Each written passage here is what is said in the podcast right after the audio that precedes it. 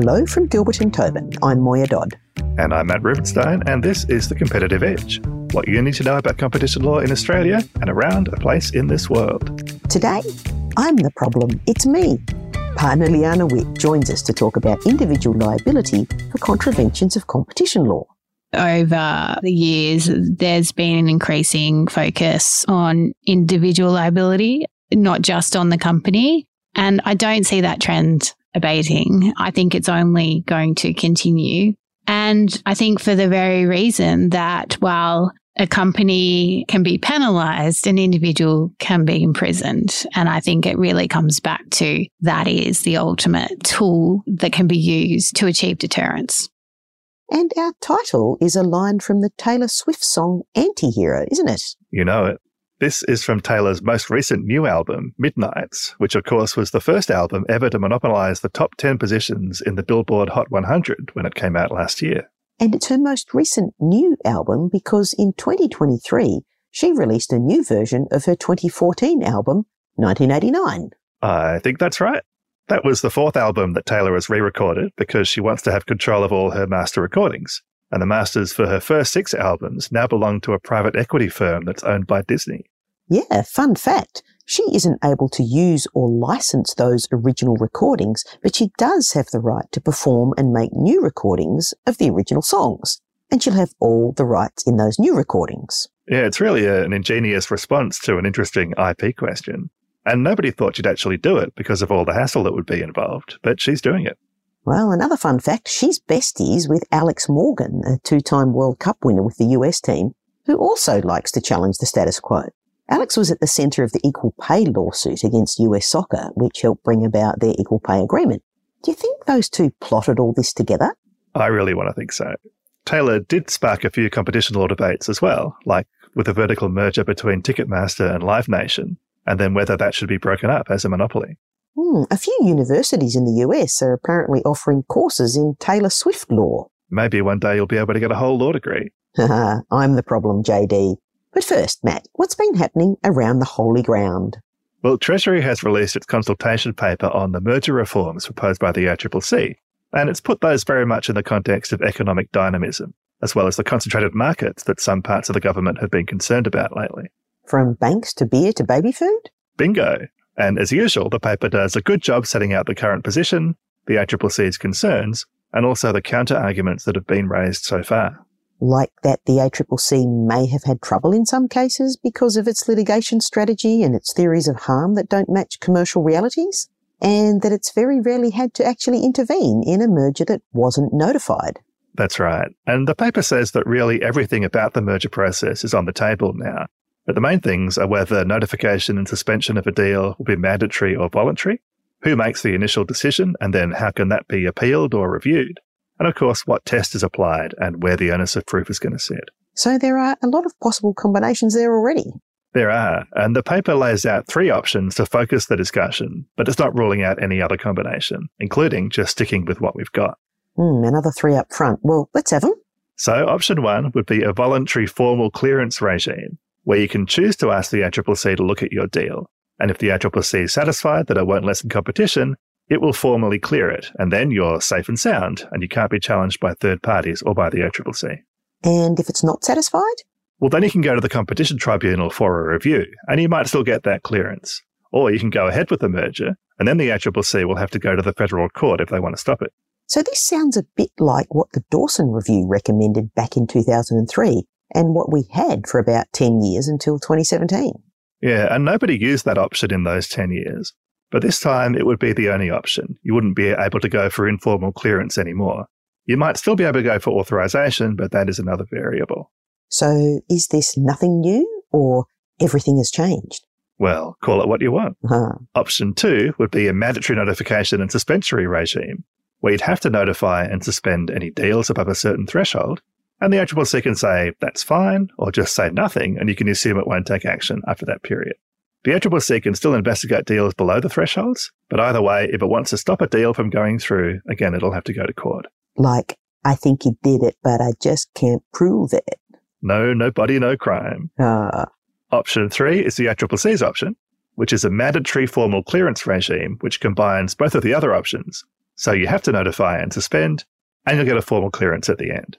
But it also adds a net public benefit test.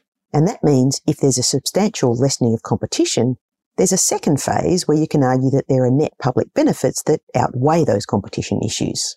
That's right. And this is the only option where the ACCC doesn't have to go to court to stop a merger.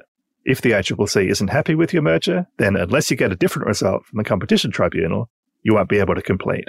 But could the parties then go to court for a declaration that the deal doesn't lessen competition? That's another open question for the Treasury paper. But the ACCC has said that it supports an ongoing role for the court in those kind of cases. So that's the process. What about those changes to the merger test? So here the Treasury has gone alphabetical and we've got options A, B, and C. Oh, are those as easy as one, two, three? Maybe, but that's not really a Taylor Swift lyric. Unless, of course, you mean 123 LGB, which is something Swifties at live shows call out in the middle of Delicate. It's a bit like Am I Ever Going to See Your Face Again or Living Next Door to Alice, but not quite as rude. Oh, well, I'm more of an LFG person myself. I'm with Alex Morgan. You're on the right track there. Really, the most interesting and consequential option here is option B, which is to expand the current competition test to include transactions that entrench, materially increase, or materially extend a position of substantial market power. Mm, that's the Emiomia possum pea test that we talked about earlier this year, isn't it? And will that be in addition to the usual test or more like another merger factor? Well, the proposal is that you'd prohibit mergers that would have the effect of substantially lessening competition including through Emiopia possum pea. And to me, that says it's not enough to show that you'd entrench or increase market power. You still have to show that that will result in a substantial lessening of competition. But it might be elevated above the other merger factors. It'd be like a super factor. So Treasury is seeking submissions up until 19 January. So this could be a nice holiday project. Uh, do we have any idea which way they're leaning? Well, I do seem to have accepted a few of the ACCC's underlying premises about the way that merger enforcement is viewed internationally right now. And that includes the view that merger enforcement has been too lax over the past few decades, that markets that are more concentrated are more likely to see higher prices, and that mergers may not give rise to efficiencies that pass through to consumers all that often. But they do say that the same analysis hasn't necessarily been done in Australia. That's right. And Marcus Bezzi from the ACCC, who's been working at Treasury for the competition review, has said that it's not fair to assume that the government will legislate for new merger laws. He said that there are some powerful advocates for merger reform on the task force, but there are also some merger reform skeptics. And Treasurer Jim Chalmers has said that less competition means higher prices and less choice, but also that mergers can drive economic growth and support competition, and most of them don't raise competition issues at all. Yeah, and of course, they're trying to balance the risks of under enforcement against the risks of over enforcement, as well as speed and certainty against procedural fairness. So it may be that we get to a more moderate position than the ACCC has been advocating. Time will tell. What else is going on? Well, speaking of the Competition Review Expert Advisory Panel. Wait, what? They're really calling it that? Creep? That isn't a Taylor Swift song either. Well, what's this then? It's so very special but I'm a creep. I'm a That's clearly an AI creation, like Week in the Drake End. How can you tell? If you listen carefully, too many fingers. Oh, well, I was recently involved in an AI creation that's the first woman to run for the FIFA presidency. Her name is Hope. But anyway, back to Creep. So, one of the original panel members, Danielle Wood from the Grattan Institute, has now started her term as chair of the Productivity Commission. And the Treasurer has just issued a statement of expectations to the PC for the first time. Does he expect them to undercut the government and ACCC positions on market concentration, like the old chair and acting chair did from time to time? I mean, not in so many words. He does say that number one on the government's productivity agenda is creating a more dynamic, competitive, and resilient economy. No way. And he asks the PC to focus on technological and digital transformation, climate change and the net zero transition, the aging population and rising demand for care and support services, and global shifts like geopolitical risks and fragmentation. Yeah, and those are all really important, but does it look like maybe the government doesn't want different commissions focusing too much on the same issues, like competition? Look, maybe. But then Danielle Wood will still be on the expert advisory panel, and I do hope that the PC will keep providing an independent voice on all these economic issues. She's done a few interviews recently and talked about the energy transition, the potential for AI to transform the way we produce goods and services, and she's called for a review of the tax system, including the GST, stamp duty, and the High Court's decision on the electric vehicle excise. Yeah, she also spoke on 7:30 recently about productivity in the care sector. When we think about the care sector, it's much harder to, to think what does a productivity improvement look like. You know, labor is the product. Uh, none of us want to be cared mm. for by robots. Um, so the simple fact is that uh, productivity gains will be harder to come by in those sectors. Uh, but that doesn't mean they're not there. We'll probably be looking at things that try and raise the quality of care that people receive. Mm-hmm. Um, so the extent that new technologies might allow, um, you know, people to tap into greater connections or um, do things that stem cognitive decline. You know, there are opportunities to improve people's quality of life that I think, um, you know, come from new technologies and also come from setting up policy in that space better. And you know what else is meant to stem cognitive decline? Uh, I would have said cryptic crosswords, but now I'm not so sure. Like the song says, fighting with him was like trying to solve a crossword and realizing there's no right answer. Mm, well, podcasting with him is a bit like that too. What else is happening? Well, we now have a new lineup on the High Court, with Justice Stephen Gageler becoming the 14th Chief Justice of Australia, and Justice Robert Beech-Jones, now the 57th Justice of the highest court in the land. The notorious RBJ. And they were both sworn in at ceremonial sittings of the court early in November. Yeah, and we learned there that the new Chief Justice is a fan of Monty Python and the Holy Grail and owns a 1200 year old Tang Dynasty terracotta camel. Well now that's a specialty pet. Did he get it from Petstock? Guess he must have. And the president of the New South Wales Bar Association, and once a part of the competition team here, Ruth Higgins SC, reminded him that as a barrister he used to work on economic regulatory matters, including a case about electricity transmission systems, where an expert witness told him that he thought like an engineer. She said, your Honour approached such matters by tracking the movement of an electron from the moment of precise production to the final moment of use, while synthesizing that physical analysis with each relevant economic fact and legal consequence along the way. It reflected the way in which Your Honour's legal thinking has long been leavened by economics and a desire to understand how things fit together. Do we know what that case was? I think that was in 2003, when Transgrid was trying to connect the New South Wales and South Australian electricity grids but that was successfully challenged by the operator of the interconnector between Victoria and South Australia. They've actually just dusted off those old plans and they're working on a new interconnector between the three states to be finished next year. Mm, better late than never, I guess. And what did we learn about Justice Beech-Jones? We learned he's a football fan, though maybe not the kind of football some of us might hope. Do you mean men's netball? Well, that's not how Solicitor General Stephen Donaghue described it.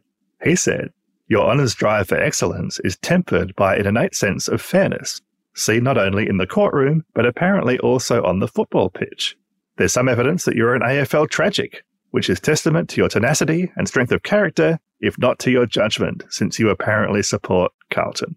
Are they allowed to roast judges like that? Isn't that contempt of court? I think it's the last time they're allowed to. So, look, the new High Court has made some waves in its first week, hasn't it, by deciding that the government can't keep non-citizens in indefinite detention when there's no reasonable prospect that they can be resettled in another country. It sure has. So, right after the hearing, it said that at least a majority of the new bench agreed that detainee NZYQ should be released under a writ of habeas corpus, and they'd provide reasons later, which was great news for all the detainees who've now been released though it's made it a bit tough for the government, who now has to decide how to respond to the decision without having seen the actual reasons. But this might reflect a new way of doing things for the new court. Hmm, maybe the Solicitor General shouldn't have sledged him like that. But most of these detainees have been denied visas because of concerns about their character, haven't they? Many of them have been convicted of crimes or credibly charged with them. So there's not a lot of popular upside in looking out for them. But I guess that's why we have a High Court. I agree. And actually, a substantial part of the hearing was about the difference between a likelihood and a prospect, and what Ruth Higgins called a tripartite distinction, and Justice Gleeson called a trilogy, over a real chance, probable, and more probable than not, which is something that we grapple with all the time in competition law, particularly in mergers. There's no Taylor Swift song about mergers, is there? They tend to be more about demergers. Uh. But there is someone told his white collar crimes to the FBI, which of course is a part of the Department of Justice, Mm, yeah, reminds me of a Zurich hotel I once stayed in. But Matt, you recently spoke to partner Liana Witt about individual liability for those white collar crimes. Which may have included price fixing or bid rigging. Who knows? Who knows? But before we get to that, I wanted to let any remaining listeners know that we're running a survey now asking for your views about the podcast, which parts you like, what you'd like to see more of, and if you fill it in, you can win some competitive edge swag. And we'll link to the survey in the show notes or keep an eye on your email if you've signed up via our website. That's right. That was a pretty seamless segue, don't you think? Mm, fairly. Anyway, Liana had a lot to say about the agency's increasing focus on individuals in Australia and internationally, and what we can do to stay off those most wanted lists. Let's take a listen.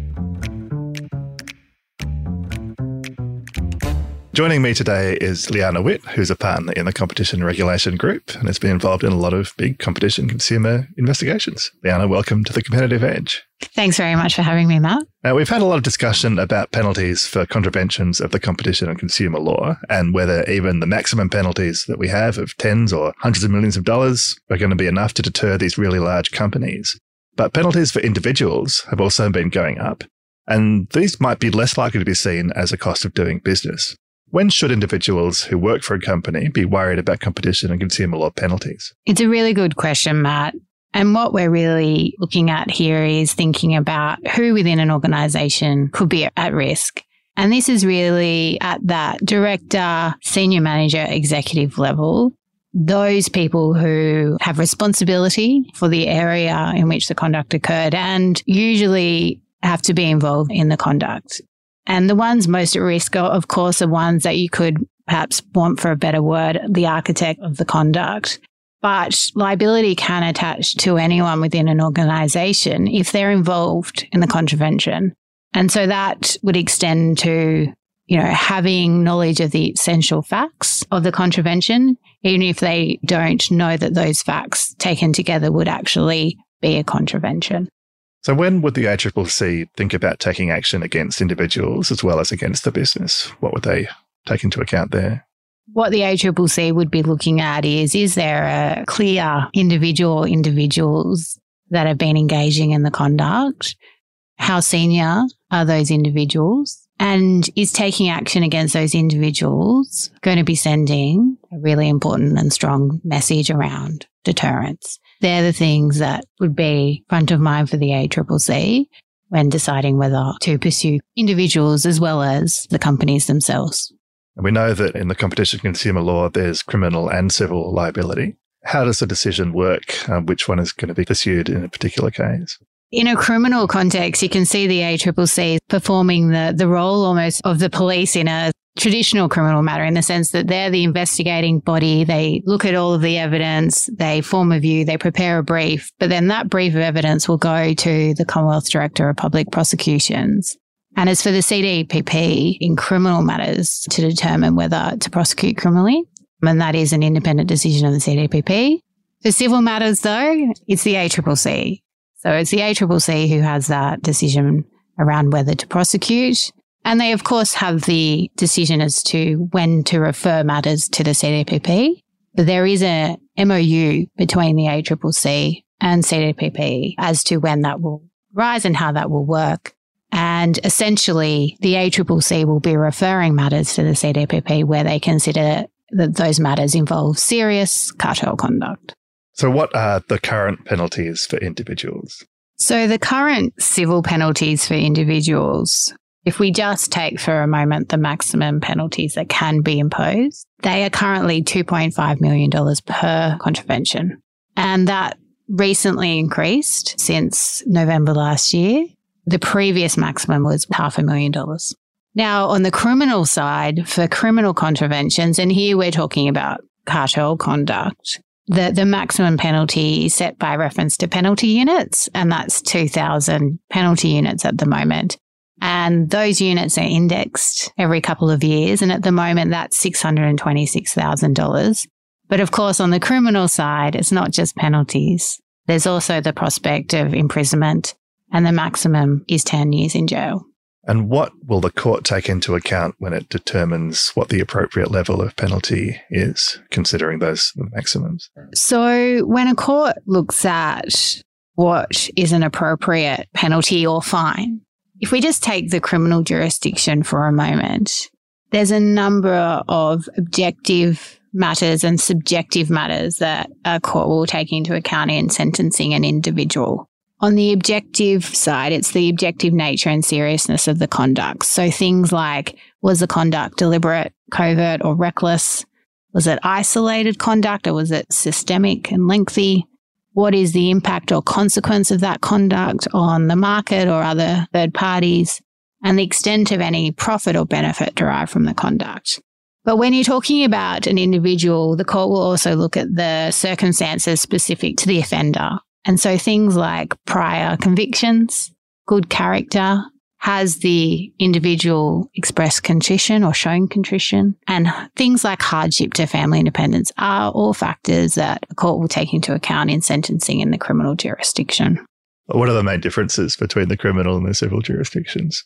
In a civil jurisdiction, the, the overriding principle that guides a court in determining penalty, both for companies and individuals is deterrence. And that encompasses both specific deterrence, so deterring the specific entity or individual that's been involved in that conduct from engaging in that conduct again, but also general deterrence. So how does this generally deter others from engaging in this conduct?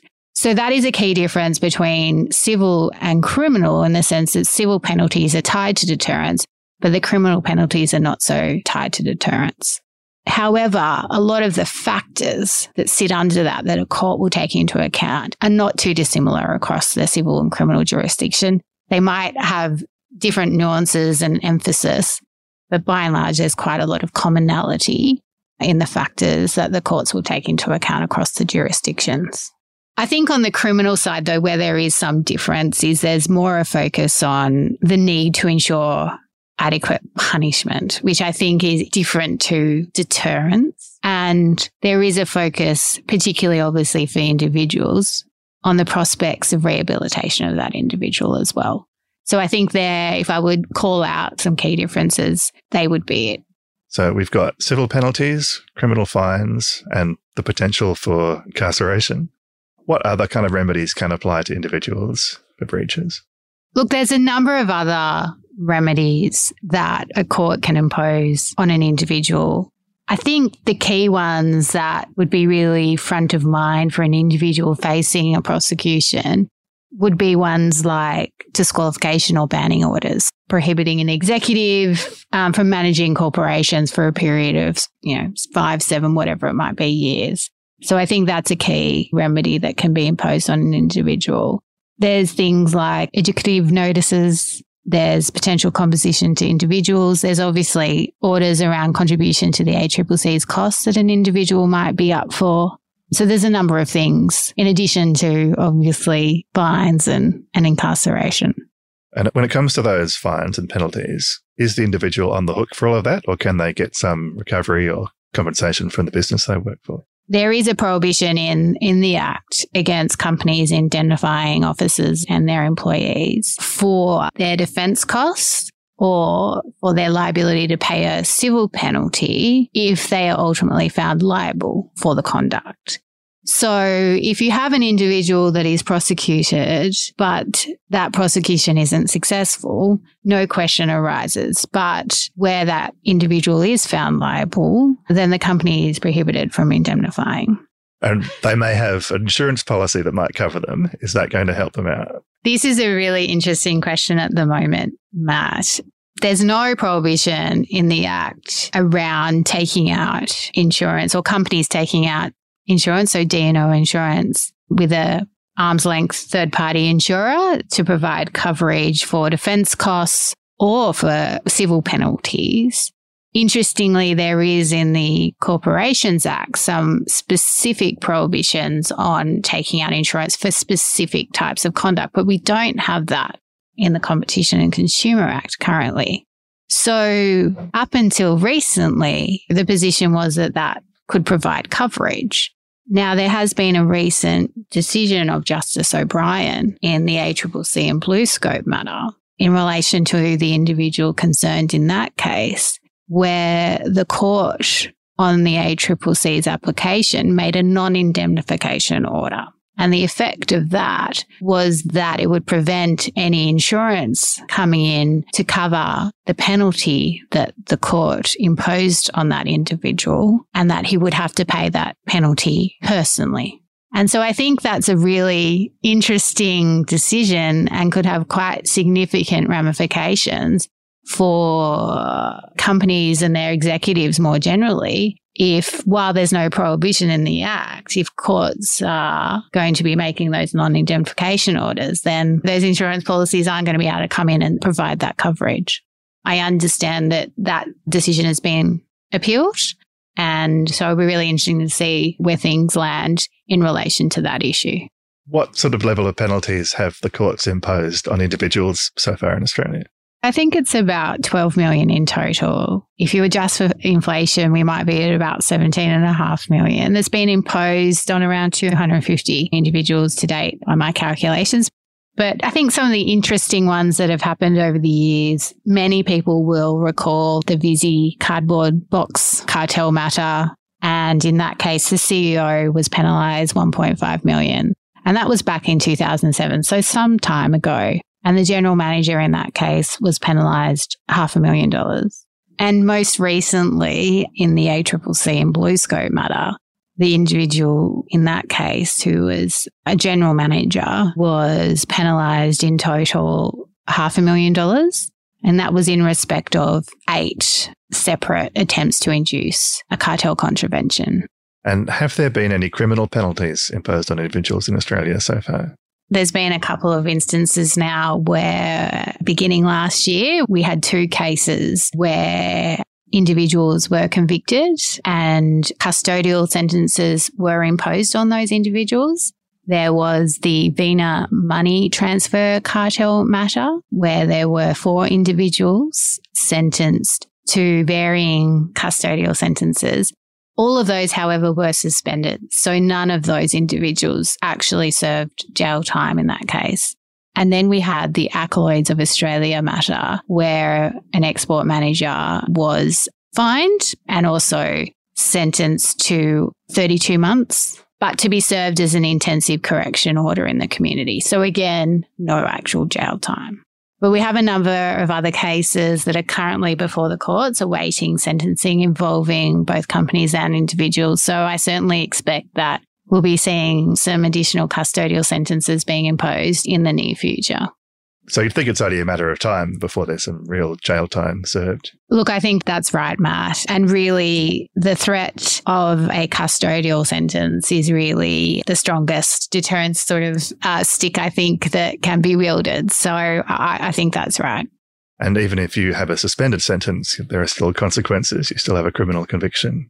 Precisely. And that could have more significant ramifications more generally in terms of you know, if you have a criminal conviction, there might be circumstances, you know, where you need to disclose that or can you travel to certain countries and things like that. So, so having a criminal conviction could have quite significant ramifications for an individual moving forward in their life. And some other countries have imposed criminal liability uh, on cartel conduct in particular for a lot longer than we have.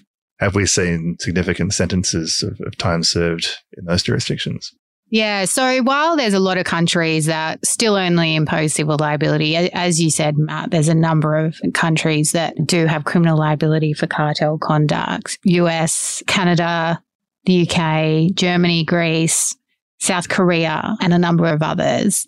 The US is a really good one to call out because they've had criminal liability for a long time. I think it was in the 1970s it changed from a misdemeanor to a felony but their maximum is a fine of US 1 million or 10 years imprisonment. And they have a long history and trend of securing custodial sentences against individuals.